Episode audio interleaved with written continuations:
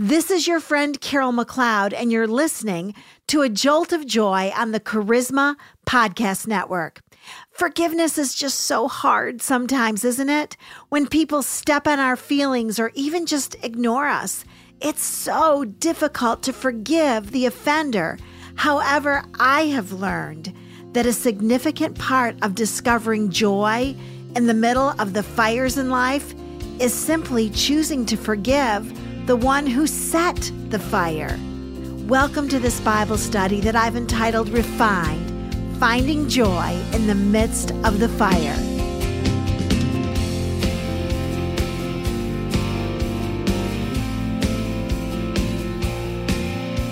We're talking about forgiveness.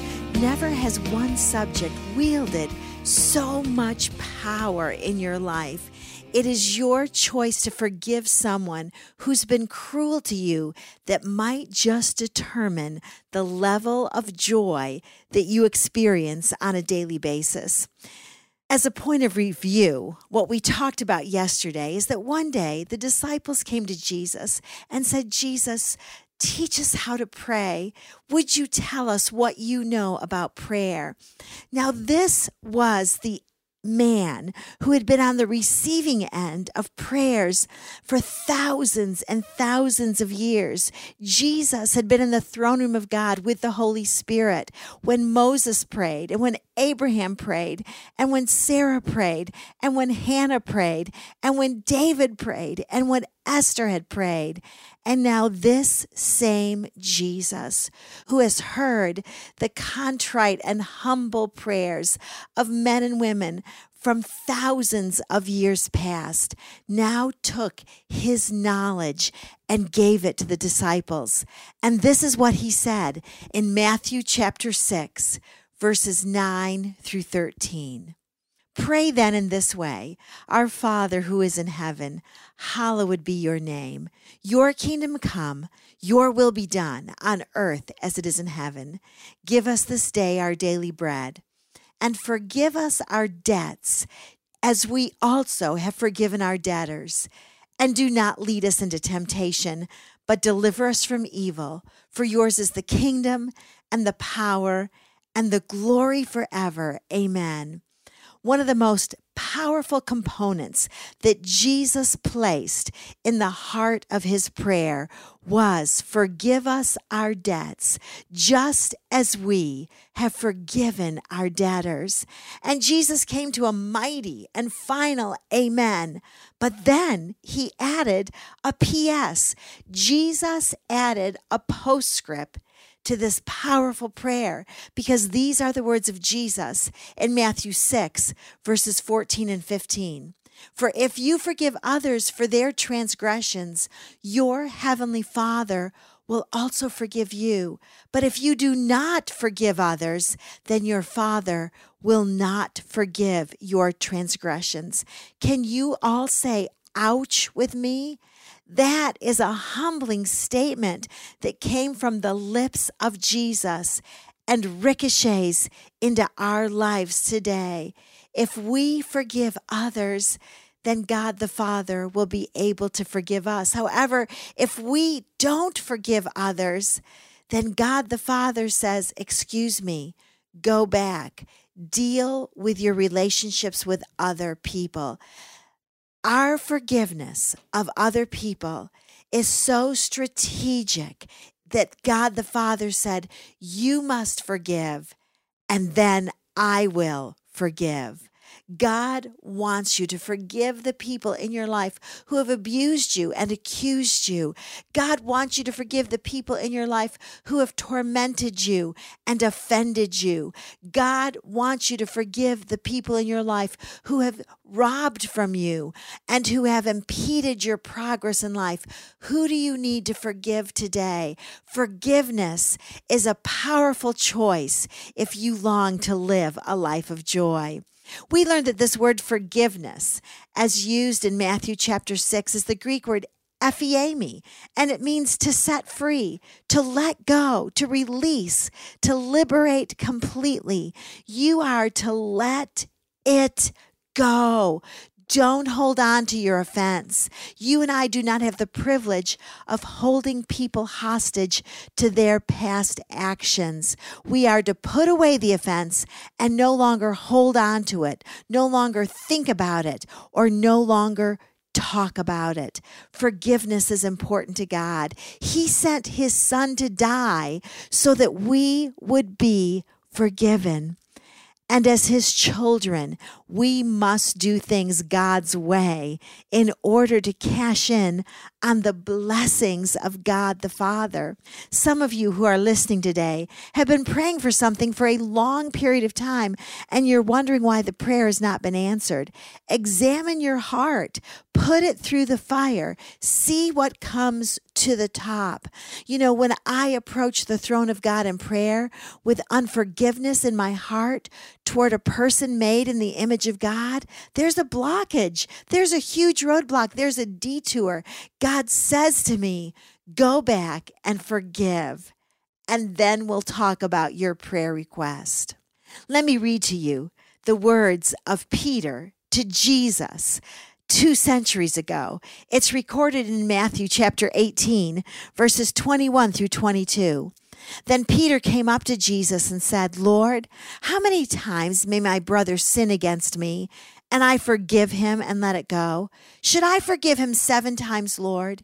Jesus answered him, I tell you, not up to seven times, but up to 70 times seven. This phrase, 70 times 7, did not mean 490 times, but it was a play on words. It was a colloquialism of the day. And 70 times 7 meant to infinity and beyond. No matter how many times a person has wronged you, has offended you, has accused you, has abused you, you are called by the power of heaven to forgive this person. So let me make it practical. Who do you need to forgive? Who has wronged you or hurt you or mistreated you or ignored you? This is an issue of pure gold refinement. Do you remember that yesterday we talked about the mercy seat in the Old Testament tabernacle. The mercy seat was the place of forgiveness. It was the place where the blood of the sacrificed lamb was shed for the forgiveness of the sins of the people. And now we are the mercy seat in the modern day tabernacle. Our lives are the places of mercy where we forgive people because of the blood of a lamb by the name of Jesus Christ. We must forgive. You know, I believe, this is what I believe, that the Lord actually allows difficult people into our lives for a reason. We try to run away from difficult people, but don't run away so fast, my friend. Perhaps God has them in your life for a reason. I have made the mistake of allowing difficult people to bring out the very worst in me when God has placed them in my life to bring out the Jesus in me, to bring out the forgiveness in me. Difficult people are part of the fire that allows us to become pure gold and refined Christians. You know, when we're in a fire that a difficult person has set, Jesus has promised never to leave us. He's always watching the process we're in. And God is watching us as we deal with difficult people and as we choose to forgive them or not. I believe that dealing with difficult people is one of the ways that the impurities are burned out of our lives. We're dealing with things like impatience and frustration and anger when we're dealing with a difficult person. And Jesus allows us to stay in that fire until the dross has risen to the top.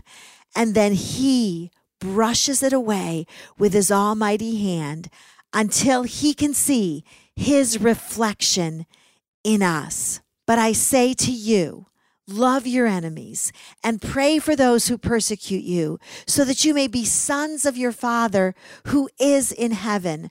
For he causes his sun to rise on the evil and the good, and sends rain on the righteous and the unrighteous. Do you see what these words of Jesus teach us from Matthew 5 44 and 45? Let me read them to you again. But I say to you, love your enemies and pray for those who persecute you, so that you may be sons of your Father who is in heaven.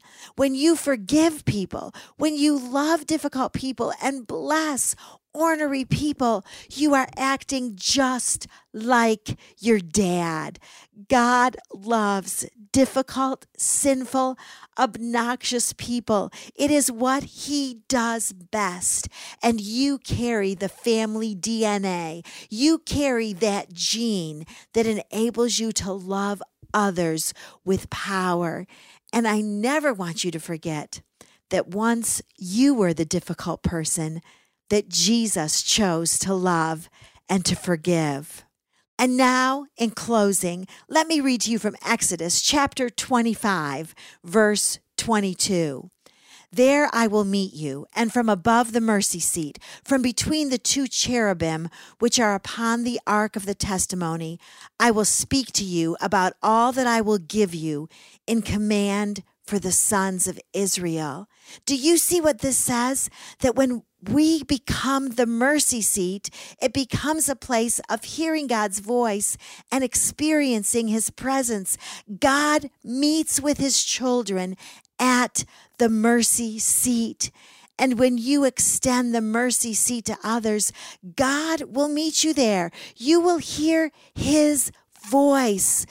It will become a place of great intimacy with God the Father when you extend the mercy that has been extended to you with others. And because we know that in His presence is fullness of joy, extending mercy and forgiveness to someone else becomes one of the greatest moments of joy in our lives. It's not a place of sorrow, it's not a place of strife, but being a good forgiver has been and will always be a moment of joy in your life.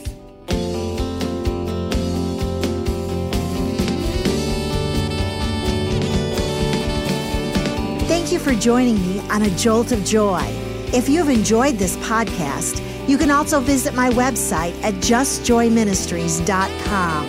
It's my passion to help people live an abundant life through the power and principles found only in the Word of God.